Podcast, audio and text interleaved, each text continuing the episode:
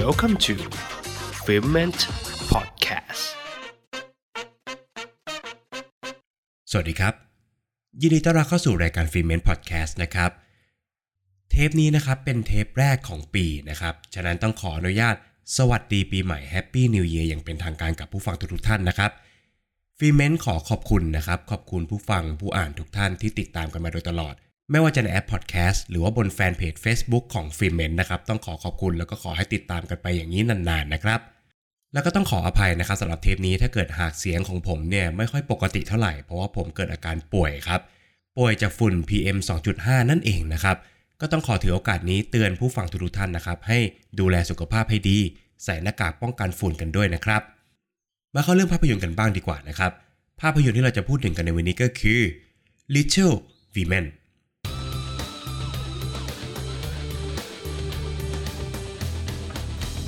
เรื่องราวชีวิตของ 4 สาวช่างฝันแห่งตระกูลมาร์ชนะครับประกอบด้วยเม็กโจเอมี่และเบธนะครับโดยทุกคนล้วนแล้วแต่มีความฝันเป็นของตัวเองที่แตกต่างกันออกไป และทั้ง 4 คนต้องเดินทางข้ามผ่านวัยเยาว์ไปสู่วัยผู้ใหญ่ผ่านเรื่องราวความรัก และการเดินทางตามหาความฝันของพวกเธอเอง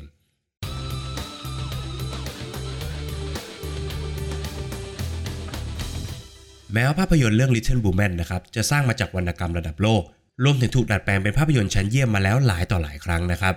แต่ผมเองก็ไม่เคยมีโอกาสได้รับชมภาพยนตร์ หรือแม้แต่อ่านวรรณกรรมเลยแม้แต่ครั้งเดียวนะครับ จึงทำให้การรับชมภาพยนตร์ในครั้งนี้ เป็นการรับชมภาพยนตร์แบบบริสุทธิ์ใจ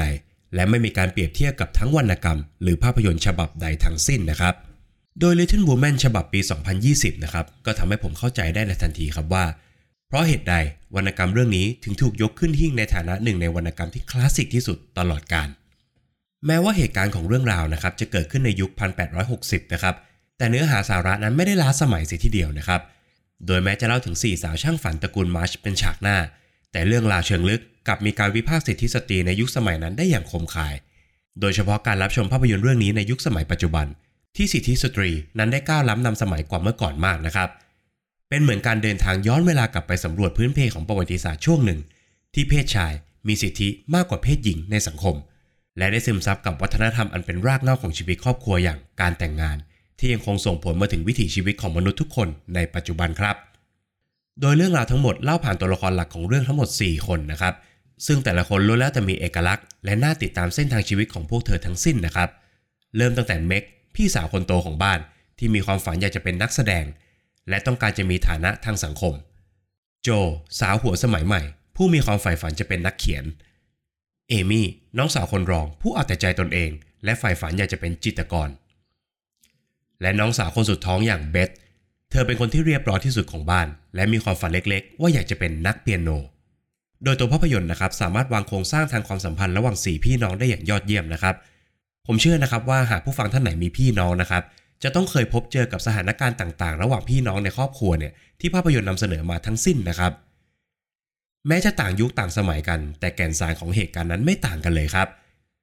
ซึ่งโครงสร้างของตัวละครที่แข็งแรง ก็ต้องใช้เวลาในการเล่าเรื่องมากพอสมควรนะครับ จึงทำให้ช่วงแรกของภาพยนตร์เนี่ยกินเวลามากเกินไปสักหน่อย แต่ผลลัพธ์ที่ได้ก็ต้องถือว่าน่าพอใจครับ เพราะผู้ชมจะไม่รู้สึกขัดอกขัดใจกับการตัดสินใจต่างๆ ของตัวละคร รวมไปถึงยังเชื่อในรายละเอียดที่ตัวละครเป็นนะครับ และเอาใจช่วยกับครอบครัวตระกูลมาร์ชให้ผ่านเรื่องราวต่างๆ ไปด้วยทางออกที่ดีที่สุด เนื่องจากผู้ชมเนี่ย ได้ทำความรู้จักกับตัวละครมากพอ และหลงรักกับทุกตัวละครไปแล้วระหว่างรับชมครับ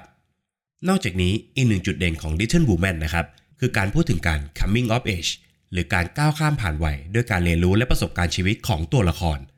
ซึ่งตัวละครในเรื่องต้องก้าวข้ามผ่านปัญหาชีวิตต่างๆ มากมายนะครับเพื่อเรียนรู้ที่จะกลายเป็นผู้ใหญ่อย่างเต็มตัว อาทิเช่น กรอบของสังคมที่ไม่ให้คุณค่ากับเพศหญิงในยุคสมัยนั้น ความเหลื่อมล้ำทางเศรษฐกิจ ผลกระทบจากสงคราม ปัญหาสุขภาพของคนในครอบครัวเป็นต้นครับ โดยภาพยนตร์เลือกวิธีเล่าอย่างชาญฉลาด ด้วยการเล่าเหตุการณ์ขนานกันถึง 2 ช่วงเวลานะครับ ซึ่งทั้ง 2 ช่วงเวลามีระยะห่างกันถึง 7 ปี ซึ่งระยะห่าง 7 ปีนี้เองครับได้แสดงให้เห็นถึงความคิดและวุฒิภาวะของตัวละครที่ต่างกันตามช่วงเวลาดังกล่าวนะครับ นอกจากนี้ภาพยนตร์ยังสอดแทรกแง่คิดดีๆ เอาไว้อย่างลงตัวครับ ยกตัวอย่างเช่น การเสียสละและความเมตตา ความรักและการแต่งงาน รวมไปถึงความสุขของครอบครัว เป็นต้นครับทำให้ระหว่างการรับชมนะครับ เต็มไปด้วยความอบอุ่น แต่ก็มีกลิ่นของความเศร้าค้าคุ้งผสมรวมไปกับการก้าวข้ามวัยรุ่น ไปเป็นผู้ใหญ่เต็มตัว ที่มาในรูปแบบของความรักโรแมนติกของตัวละครด้วยเช่นเดียวกันครับ ทีมนักแสดงต้องขอยกย่องว่ายอดเยี่ยมทุกคนเลยนะครับ โดยเฉพาะนักแสดงหลักอย่างเซอร์ชาโรแนนกับบทโจมาร์ชเธอสามารถถ่ายทอด character ของสาวหัวสมัยใหม่ ซึ่งร่าเริงสดใสอยู่ตลอดเวลาได้อย่างน่าสนใจครับนักแสดงสาวอย่างเอมมาวัตสันกับบทบาทพี่สาวคนโตอย่างเม็ก ก็ถือว่าทำได้ดีตามมาตรฐานนะครับ ส่วนฟลอเรนซ์พิวจ์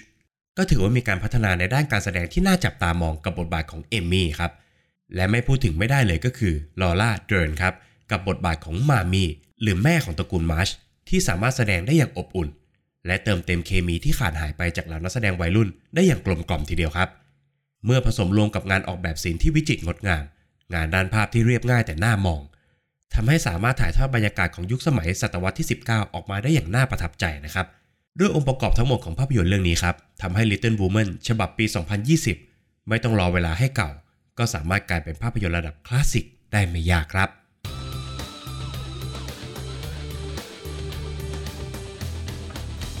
ประเด็นตกผลึกวันนี้มีการเปิดเผยเนื้อหาสำคัญของภาพยนตร์นะครับ หากผู้ฟังท่านไหนยังไม่ได้รับชมเนี่ยขอให้ข้ามไปก่อนนะครับ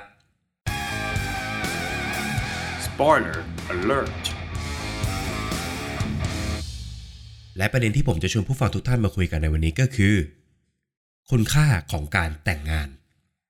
ในภาพยนตร์เรื่อง Little Women มีการวิพากษ์จุดเริ่มต้นของชีวิตคู่ได้อย่างน่าสนใจครับ ซึ่งในยุคสมัยปี 1860 เนี่ย บ้านเมืองต้องพบเจอกับปัญหาเศรษฐกิจ และผลกระทบจากสงครามที่หนักหน่วงนะครับ ดังนั้นครับจุดเริ่มต้นของชีวิตคู่อาจจะไม่ได้มาจากความรักเพียงอย่างเดียวครับ แต่ยังต้องมองถึงความมั่นคงที่จะได้รับในชีวิตคู่อีกด้วย ซึ่งเป็นเรื่องที่อาจจะฟังดูแย่ และไม่เป็นธรรมกับฝ่ายหญิงเท่าไหร่นักนะครับ แต่ก็ต้องยอมรับครับว่า เรื่องราวแบบนี้เกิดขึ้นจริงในสังคม และอาจจะเป็นรากฐานสำคัญ ที่ยังคงดำรงมาจนถึงทุกวันนี้ก็ได้นะครับเมกมาร์ชพี่สาวคนโต ผู้ใฝ่สูง และต้องการจะหลีกหนีจากความจน แม้ว่าผู้เป็นแม่และน้องสาวทุกคนในบ้านจะไม่เคยคาดหวังอะไรจากเธอนะครับ แต่ลึกๆแล้วครับ เธอเองก็ได้รับแรงกดดันจะกลายเป็นลูกคนโตเสมอมานะครับเเธอต้องการที่จะมีฐานะ เพื่ออบอุ้มปัญหาครอบครัวที่แม่ของเธอต้องแบกรับ แต่แม้ตัวเธอเองจะมีฐานะยากจนนะครับ เธอก็ยังหยุดตัวเองจากความอยากเป็นชนชั้นสูงไม่ได้ทำให้เธอซื้อของฟุ่มเฟือยอยู่หลายครั้ง ซึ่งต่างจากโจมาร์ชที่เป็นคนขยัน และตั้งเป้าหมายว่าจะเอาชนะความจนให้ได้ ด้วยการทำงานหนักอย่างตั้งใจ มากกว่าการที่จะต้องหาผู้ชายชนชั้นสูง ที่มีฐานะร่ำรวยมาเพื่อแต่งงานด้วยนะครับ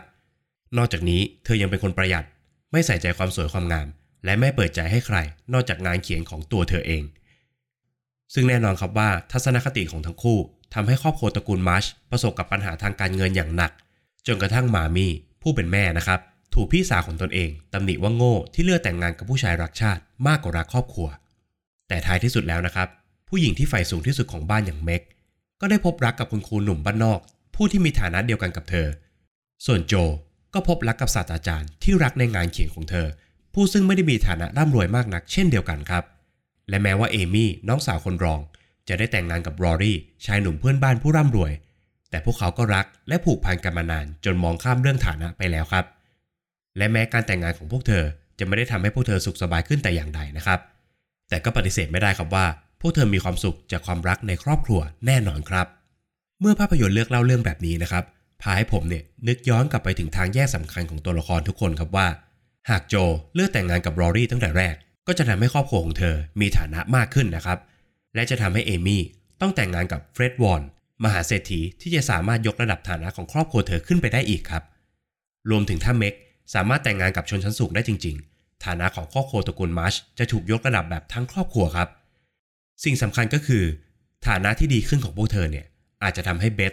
น้องสาวคนสุดท้องที่ป่วยหนักจนทุกคนในบ้านเนี่ยต้องหาเงินมารักษาเนี่ยรอดจากการเสียชีวิตได้ครับ เมื่อมองจากมุมนี้นะครับ อาจจะทำให้เห็นข้อเท็จจริงข้อหนึ่งครับว่า การแต่งงานกับคนที่ฐานะร่ำรวยกว่า ก็ไม่ได้เป็นเรื่องที่น่ารังเกียจสักทีเดียวนะครับ หากมันสามารถช่วยชีวิตใครสักคนในครอบครัวของเราได้ ที่กล่าวมาทั้งหมดนี้นะครับไม่ได้หมายความว่าผมสนับสนุนให้ผู้ฟังทุกท่านเนี่ยรีบไปหาคนรวยสักคน แล้วก็หลอกเขามาแต่งงานด้วย ไม่ใช่นะครับ ผมเชื่อนะครับว่าชีวิตคู่นั้นเริ่มต้นมาจากความรัก ทุกวันนี้ก็ยังเชื่อแบบนั้นอยู่ครับ แต่แน่นอนครับว่าเมื่อเราทุกคนเติบโตขึ้นนะครับ เราก็จะค้นพบความจริงข้อหนึ่งครับว่า ความมั่นคงในชีวิตก็สำคัญไม่แพ้กันครับ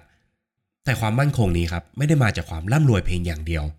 แต่เป็นความมั่นคงทางความสัมพันธ์ ความเชื่อใจ ความรักที่มีให้แก่กัน และที่สำคัญ แบบแผนของชีวิตคู่ที่ดีมากพอ แบบแผนที่เปรียบเสมือนแผนที่นำทาง ให้สามารถเดินไปถึงฝั่งฝันด้วยกันทั้งคู่นะครับ แม้จะไม่ได้ใช้ทางลัด แม้จะไม่ได้โบยบินด้วยเครื่องบินส่วนตัว แม้จะไปช้าๆแต่การเดินไปข้างหน้า และมีคนที่เรามั่นคงทางความรู้สึกเดินไปข้างๆ ก็คงจะมีความสุขไม่น้อย และก็น่าจะทำให้การแต่งงานของทุกท่าน มีคุณค่ามากกว่าแค่เงินทองและฐานะ ฝากไว้ให้คิดกันนะครับ